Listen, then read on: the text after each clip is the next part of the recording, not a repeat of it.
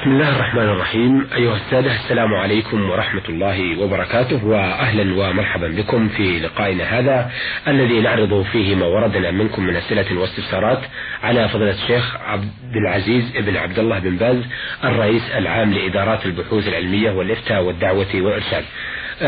فضيلة الشيخ عبد العزيز، هذه الرسالة التي بين يدينا وردتنا من عبد الله الحميد أو الحميد، والمرسلة نون عين حاء من بلاد بني الحارث قرية الشباشبه، وعبد العزيز بن مانع الرويشته ومن الرياض العليا، والمواطن حسن محمد الاسرب من قرية الشاهق في تهامه بني الاسمر، وفاطمه محمد عبد الله من الاحساء.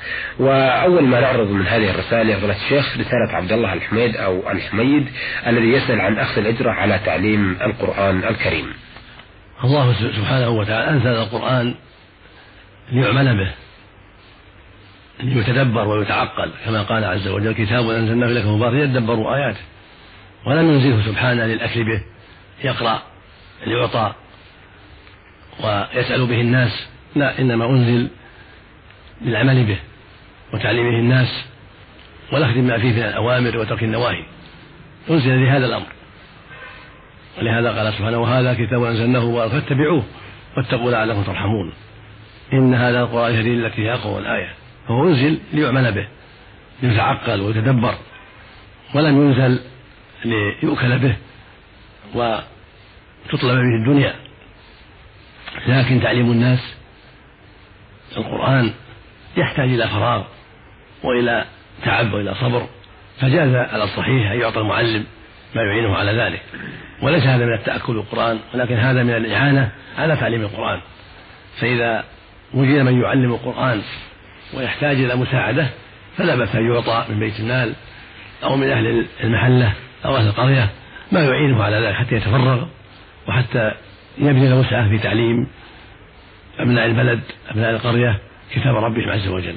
هذا ليس من باب التأكل، ولكن من باب الإعانة على هذا الخير العظيم، حتى يتفرغ للتعليم وحتى يكفى المؤونة، حتى لا يحتاج إلى ضياع بعض الأوقات في طلب الرزق طلب حاجة ببيته وأهله. هذا كله من باب التعاون على البر والتقوى. وكذلك إذا قرأ المريض يعطى أيضا، إذا قرأ المريض ورقاه فلا بأس أن يعطى. الحديث إن حق ما أخذت عليه أجرا كتاب الله، ولقصة اللذيغ الذي قرأ عليه بعض الصحابة واشترطوا شعلا فأمضاه النبي عليه الصلاة والسلام. فالحاصل أن أن إعطاء الطبيب الذي يقرأ على الناس الذي يعالج بالقراءة إعطاء شيء على هذا الأمر لا بأس به، كما يعطى المعلم. وهذا كله من باب التعاون على ما ينفع الناس، فالمعلم ينفع الناس بتعليمه وتوجيههم وإرشادهم، والذي يقرأ على المريض كذلك يحتاج إلى مساعدة حتى يتفرغ لهذا الأمر ويقرأ على هذا وهذا وهذا. وجعل الله في كتابه شفاء لمرض القلوب ومرض الأبدان، وإن كان أنزل في الأصل والأساس لإنقاذ القلوب وتطهيرها من الشرك والمعاصي وتوجيهها إلى الخير، لكن الله جعل فيه سبحانه وتعالى أيضا شفاء لأمراض الأبدان. جعل كتابه العظيم شفاء للقلوب وشفاء لكثير من أمراض الأبدان إذا استعمله المؤمن مخلصا لله عز وجل، عالما أنه سبحانه هو الذي يشفي وأن بيده كل شيء سبحانه وتعالى. فإذا أعطي المعلم ما يعينه، وأعطي الراقي الذي يعالج الناس بالرقية ما يعينه، فلا بأس بذلك. هذه رسالة وردتنا من المرسلة نون عين حاء من بلاد بني الحارث قرية الشباشبة. تقول فضيلة الشيخ: السلام عليكم ورحمة الله وبركاته، وبعد، أفيد فضيلتكم بأنني قد أصبت بمرض وأجري لي عملية بالمستشفى، وعند خروجي من المستشفى أفادني الدكتور المختص بأنه يجب علي عدم الغسل بالماء لمدة خمسة شهور بما فيها شهر رمضان المبارك. تقول: وأرجو إفادتي، هل هل أبقى على ما قال الدكتور خمسة شهور، أم أغتسل وأصلي وأصوم رمضان؟ وما أرجو الإفادة. تقول المرسلة نون عين حام من بلاد بني الحارث من قرية الشباشبة: فضيلة الشيخ السلام عليكم ورحمة الله وبعد. أفيد فضيلتكم بأنني قد أصبت بمرض وأجري لي عملية بالمستشفى، وعند خروجي من المستشفى أفادني الدكتور المختص بأنه يجب علي عدم الغسل بالماء لمدة خمسة شهور بما فيها شهر رمضان. أرجو إفادتي، هل أبقى على ما قال الدكتور خمسة شهور أم أغتسل وأصلي وأصوم رمضان؟ الواجب هو الأخذ والتعاليم في هذا، لأن المرض الذي فيه عملية وجراحات قد يتأثر بالماء، فإذا أوصى الطبيب المختص بعدم استعمال الماء فلا بأس، رخصة لك، هذه رخصة في ترك الماء واستعمال التيمم، ويكفي هذا، التيمم كافي. فإذا جاء وقت الصلاة تيمم الإنسان وصلي، تضعي التراب بيديك، تمسحي وجهك وكفيك للصلاة، ويكفي هذا، ولا تغتسلي بالماء حتى تمضي المدة التي قررها الطبيب. أما الصوم فإن كان ناهيك عن الصوم قال يضرك فلا تصومي وتقضي بعد ذلك، وإن كان ما قال لك عن الصوم شيء فإن تصومين، تصومي رمضان مع الناس. فالحاصل أن الطبيب معتمد في هذه المسائل، إذا كان طبيب ثقة وهو مختص في مسائل معروف فإنه يعمل بقوله في هذا، في هذه المسألة، في ترك الماء وفي ترك الصيام، لأن المريض قد يضر الصوم وقد يضره الماء، والطبيب المختص هو الذي يعرف هذه الأشياء. فإذا قرر على المريض أنه لا يستعمل الماء أو لا يصوم فلا مانع من العمل بذلك، يعمل بذلك حفاظا على صحته، وربنا عز وجل هو أرحم الراحمين سبحانه وتعالى، وقد رحم عباده وأذن لهم في ما ينفعهم وما وترك ما يضرهم، فجعل المريض والمسافر يفطران، شرع المريض والمسافر الفطر حفظا على صحة المريض، حفظا لصحة المريض، وتسهيلا على المسافر لأنه قد يعتريه المشقة، فهو سبحانه وتعالى أرحم الراحمين. فالذي سامح المريض ورخص له في الإفطار لئلا يضره الصوم كذلك يكون يدعو الماء لئلا يضره الماء، فهو الحكم واحد، وهكذا إذا ضره الصوم بنص القرآن. نعم. أيضا تقول في رسالتها ما حكم أو ما الحكم في الفروض التي فاتت من المدة التي ذكرت لكم، أفيدوني وفقكم الله. الواجب أن تصلي، الواجب على السائل أن تصلي دائما، لأن مع الماء ما يمنع الصلاة، فإذا كان ضيعت بعض الفروض فعليها قضاؤها، لأن الماء إذا لم يتيسر يصلي المسلم بالتيمم، يضرب التراب ويمسح وجهه وكفيه بنية الطهارة من الأحداث الصغرى والكبرى ويصلي، وليس له عذر في ترك الصلاة بسبب عدم الماء. الحمد لله الماء له بدل، والبدل هو التيمم، كما قال جل وعلا وإن كنتم مرضى أو على سفر أو جاء أحد من الغائط أو لمستم النساء فلم تجدوا ماء فتيمموا صعيدا طيبا، فالمسلم إذا عجز عن الماء يتيمم صعيدا الطيب ويصلي. هذا هو الواجب على المريض وفاقد الماء التيمم، فيتيمم ويصلي ما أوجب الله عليه. فإذا كنت أيها السائلة قد فرطت في شيء من الصلوات فعليك أن تصلي ما فرطت فيه، جميع الأوقات التي تركت عليك أن تصليها جميعا، أن تقضيها. نعم. آه هذه رسالة وردتنا من الرياض العليا، بعث بها المستمع عبد العزيز بن مانع الرويشته، يقول سماحة الشيخ عبد العزيز بن عبد الله بن باز السلام عليكم ورحمة الله وبركاته وبعد، حجيت في هذه السنة التي مضى حجها ولبست كنادر وأنا محرم، وهذه الكنادر تحت الكعب وهي شراع وفيها خياط، فهل أتيت محذورا في إحرام هذا؟ وفقك الله. أن يلبس كنادر تحت الكعبين لا حرج فيها لأنها من جنس النعال في أصح قول العلماء، لأن الرسول صلى الله عليه وسلم قال الذي لم يجد النعلين يلبس الخفين ويقطعهما أسفل الكعبين، فدل ذلك على المقطوعين من جنس النعال. وقد صحها كثير من العلم جواز لبس الخفين من دون قطع عند فقد النعلين. فالحاصل أن المقطوع والشيء الذي صنع تحت الكعب هذا لا بأس، فإذا كان على كنادر تحت الكعبين لا تستطيع الكعبين فحكمهما حكم النعال ولا حرج في ذلك. نعم، يعني تستوي مع النعال. نعم. نعم. طيب، وبالنسبة للخياطة التي فيها ما تضر، يعني بمثابة حتى النعال فيها خياطة. نعم. نعم. نعم. حتى لو لبس إزارا مخيوط أو إذا مخيوط لو كان إزارة من ثلاث قطع أو أربع قطع القطع بعضها في بعض جاز، أو كان رداء كذلك من قطعتين أو ثلاث القطع بعضها في بعض فلا بأس. الممنوع أن يلبس المخيط لعلاقة البدن مثل القميص أو على نصف البدن كفنيلة أو السراويل من دون عذر. أما كون الثوب الذي هو الرداء ملفق من قطع مخيطة أو كون الإزار ملفق من قطع هذا لا يضر. نعم.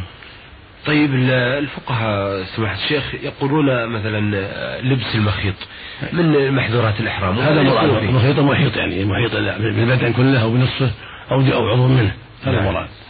أما المخيط ملفق يعني قطعة ملفقة نعم هذا مو بداخل مرادهم، لكن مرادهم المخيط الذي على قدر البدن مثل القميص أو على قدر عضو منه مثل القفازين مثل الخفين أو على قدر النصف الأعلى مثل الفنيلة وأشباهها أو النصف الأسفل مثل السراويل وأشباهنا. آه هذه الرسالة بعث بها المواطن حسن محمد آه يقول يقول فيها السلام عليكم ورحمة الله وبركاته، وبعد أطرح بين أيديكم هذا السؤال وأرجو الإجابة على ذلك. أنا رجل أشغل وظيفة مؤذن بمسجد ولي مرتب من الأوقاف، ويقال لي إنك استلمت راتب فليس لك أجر، وأنا لا أرغب آه ذلك وإنما أرغب الأجر أحسن من الراتب. آه يقول وأنا علما أني أنا في حاجة إلى هذا الراتب حيث ليس لي أي دخل آخر، ولكن أفضل الأجر الآخرة على أجر الدنيا، والله يحفظكم ويرعاكم. ثبت عن النبي صلى الله عليه وسلم أنه قال لعثمان بن أبي العاص لما سأله أن يكون إمام قومه قال أنت إمامهم واقتدي بأضعفهم واتخذ مؤذنا لا يأخذ على أذانه أجرا، فدل ذلك على أن المؤذن الذي يتبرع بالأذان ويتطوع به يريد ما عند الله أنه أفضل وأولى من غيره. لكن ذكر العلماء أن الذي يعطى من بيت المال ما يعينه على ذلك لا حرج عليه في ذلك ولا بأس عليه، لأن بيت المال للمصالح مصالح المسلمين، وهكذا الأوقاف التي يقفها المسلمون على المؤذنين والأئمة لا حرج عليهم إذا أخذوا منها ما يعينهم على هذا العمل الصالح. فإذا أخذت أيها السائل من بيت المال من وسائل الأوقاف ما يعينك فلا حرج عليك، ونرجو أن يكون لك الأجر كاملا لأنك تأخذ شيء يعينك على هذا الواجب وعلى هذا العمل الصالح. وربما لو تركت ذلك لتركت هذا العمل لالتماس الرزق. فالحاصل أن المؤذن إذا دفع إليه ما يعينه على أداء الأذان لحاجته إليه فلا حرج عليه في ذلك، لأن الأذان يحبسه يحتاج به إلى أوقات، فإذا أخذ ما يعينه على ذلك فلا حرج عليه في ذلك. لكن ما وسع الله عليه وأحب أن يعمل من دون شيء من بيت المال فذلك أفضل وأكمل، لأنه حينئذ تكون قربته كاملة ليس فيها شيء من النقص، بل عمل عمله لله كاملا من دون شائبة. أما من أخذ من بيت المال فلا حرج عليه، لأن بيت المال للمسلمين عامة ولا سيما المصالح كالأذان والإمامة وأشباه ذلك، وهكذا الأوقاف التي توقف على المؤذنين والأئمة هذه كلها من باب التعاون على البر والتقوى ومن باب تسهيل أمور الإمامة والأذان، لأنه ليس كل أحد يتفرغ لهذا الشيء. فإذا أمنت حاجته كان هذا أدعى إلى أن يلتزم ويقوم بهذا الأمر العظيم الواجب. نعم. لكن هذا الأجر الذي يساق اليوم للمؤذنين هل يدخل في هذا الحث الذي حث عليه الرسول صلى الله عليه وسلم، وهؤلاء يأخذون من بيت مال المسلمين الآن؟ الذي يظهر أنه غير داخل في هذا، وأن النبي صلى الله عليه وسلم أراد الذي يعني يؤاجر نعم يعطيه يعني يقول لا لا أؤذن إلا بأجر يأخذ أجر على ذلك، يعني مشارطة بينه وبين أهل المسجد أو بينه وبين بعض الناس الآخرين. هذا هو الأقرب في ظاهر ظاهر النص. أما الذي يعطاه من بيت المال كما يعطى المدرس ويعطى الإمام ويعطى المجاهدون هو غير داخل في هذا إن شاء الله. لكن لا شك أن الذي يريد أن يعني أن لا يأخذ شيئا من كلية وأن يتفرغ لهذا الشيء من من جهة نفسه لأن الله قد أعطاه مالا وسع عليه هذا أكمل في الإخلاص. نعم. آه هذه رسالة من السائلة فاطمة محمد عبد الله من الأحساء تقول آه إني عندي زوج لا يصلي، وصار لي من تزوجت سبع وعشرين سنة لا يصلي ولا يصوم من الأول، وصار له من بعد خمسة عشر سنة يصلي ويصوم في رمضان فقط ثم يترك الصلاة والصوم وأنا في قلبي كراهة لله سبحانه وليس عن شيء أكرهه وهو أبو أولادي. أه ترجو الإفادة منكم يا سماحة. ترك الصلاة كفر بالله عز وجل، فهذا الذي لا يصلي ما ينبغي لها أن تبقى معه. قد أخبر النبي صلى الله عليه وسلم أن ترك الصلاة كفر، فقال عليه الصلاة والسلام: العهد الذي بينه وبينهم الصلاة فمن تركها فقد كفر. وقال عليه الصلاة والسلام: بين الرجل وبين الكفر والشرك ترك الصلاة. هذا الذي لا يصلي ما ينبغي للمرأة أن تبقى معه، بل ينبغي لها أن تفارقه وتعرض أمرها على المحكمة، والمحكمة تفرق بينهما، لأن هذا كفر عظيم نعوذ بالله. والصحيح أنه كفر أكبر، صحيح من أقوال العلماء أنه كفر أكبر، وذهب جمع من العلم إلى أنه كفر دون كفر، وأنه لا يخرجه من الملة، ما دام يقر بأن الصلاة واجبة ويعلم أنها واجبة، ولكن حمله التساهل على ذلك. فعند جمع من العلم أنه لا يكون كافرا كفرا أكبر، ولكن بكل حال فهو قد أتى جريمة عظيمة أعظم من الزنا وأعظم من اللواط وأعظم من العقوق. فالواجب على المرأة هذه أن تتقي الله عز وجل، وأن لا تبقى مع هذا الصنف من الناس الذي والعياذ بالله ضيع عمود الإسلام، لأن الله قال: فكفر لهن حل لهم ولهم يحل لهن. فالمسلمة لا تبقى مع الكافر أبدا، والصحيح أنها لكافر كفر أكبر نعوذ بالله، فلا يجوز لها أن تبقى معه، بل يجب أن تفارقه وأن تعتزله وأن تبغضه في الله عز وجل، وأن تطالب بفراقه لها، تطالب ولاة الأمور المحكمة بأن يفرق تفرق بينه وبينه، لكونه قد أتى أمرا عظيما اعتبره الكثير من العلم كفرا أكبر. نسأل الله أن يهدينا وإياه، نسأل الله يرده للتوبة، نسأل الله لنا وله الهداية. ولكن هذه السائلة لا يجب عليها أن تسعى في فراقه لدى المحكمة إذا كان تركه للصلاة أمرا واضحا معروفا، فتقيم البينة عليه والمحكمة تفرق بينها وبينه إذا لم يتب. أما إن تاب وهداه الله فالحمد لله. والواجب على ولاة الأمور إذا علموا من يترك الصلاة يستتاب، فإن تاب وإلا قتل كافرا نعوذ بالله على الصحيح، أو حدا على قول الثاني. وبكل حال فالواجب على من ترك الصلاة يتوب إلى الله ويبادر بالتوبة، ويعلم أنه أتى أمرا عظيما ومنكرا شنيعا، فيجب عليه التوبة إلى الله سبحانه والبزار إلى أداء الصلاة، والحذر من مشابهة أعداء الله في ترك الصلاة. وقد قال الله عز وجل عن أهل النار: ما سلككم في سقر؟ قالوا لم نكن من المصلين. فذكروا أهم الأعمال التي دخلوا بها النار عدم الصلاة نعوذ بالله، نسأل الله العافية. أحسنتم. شكرا يا فضيلة الشيخ. أيها السادة، إلى هنا نأتي إلى نهاية لقائنا هذا الذي عرضنا فيه رسائل السادة عبد الله الحميد أو الحميد الذي يسأل عن أخذ الأجرة على تعليم القرآن، والمرسلة نون عين حاء من بلاد بني الحارث قرية الشباشبه، وعبد العزيز بن مانع الرويشته من الرياض العليا، والمواطن حسن محمد الاسرب قرية الشاهق تهامه بن الاسمر، وأخيرا رسالة المستمعة فاطمة محمد عبد الله من الأحساء. عرضنا ما وردنا من أسئلة واستفسارات عبر رسائلكم على فضيلة الشيخ عبد العزيز بن عبد الله بن باز الرئيس العام لإدارات البحوث العلمية والإفتاء والدعوة والإرشاد. شكرا لفضيلة الشيخ عبد العزيز، وشكرا لكم أيها الأخوة، وإلى أن نلتقي بحضراتكم نستودعكم الله، والسلام عليكم ورحمة الله وبركاته.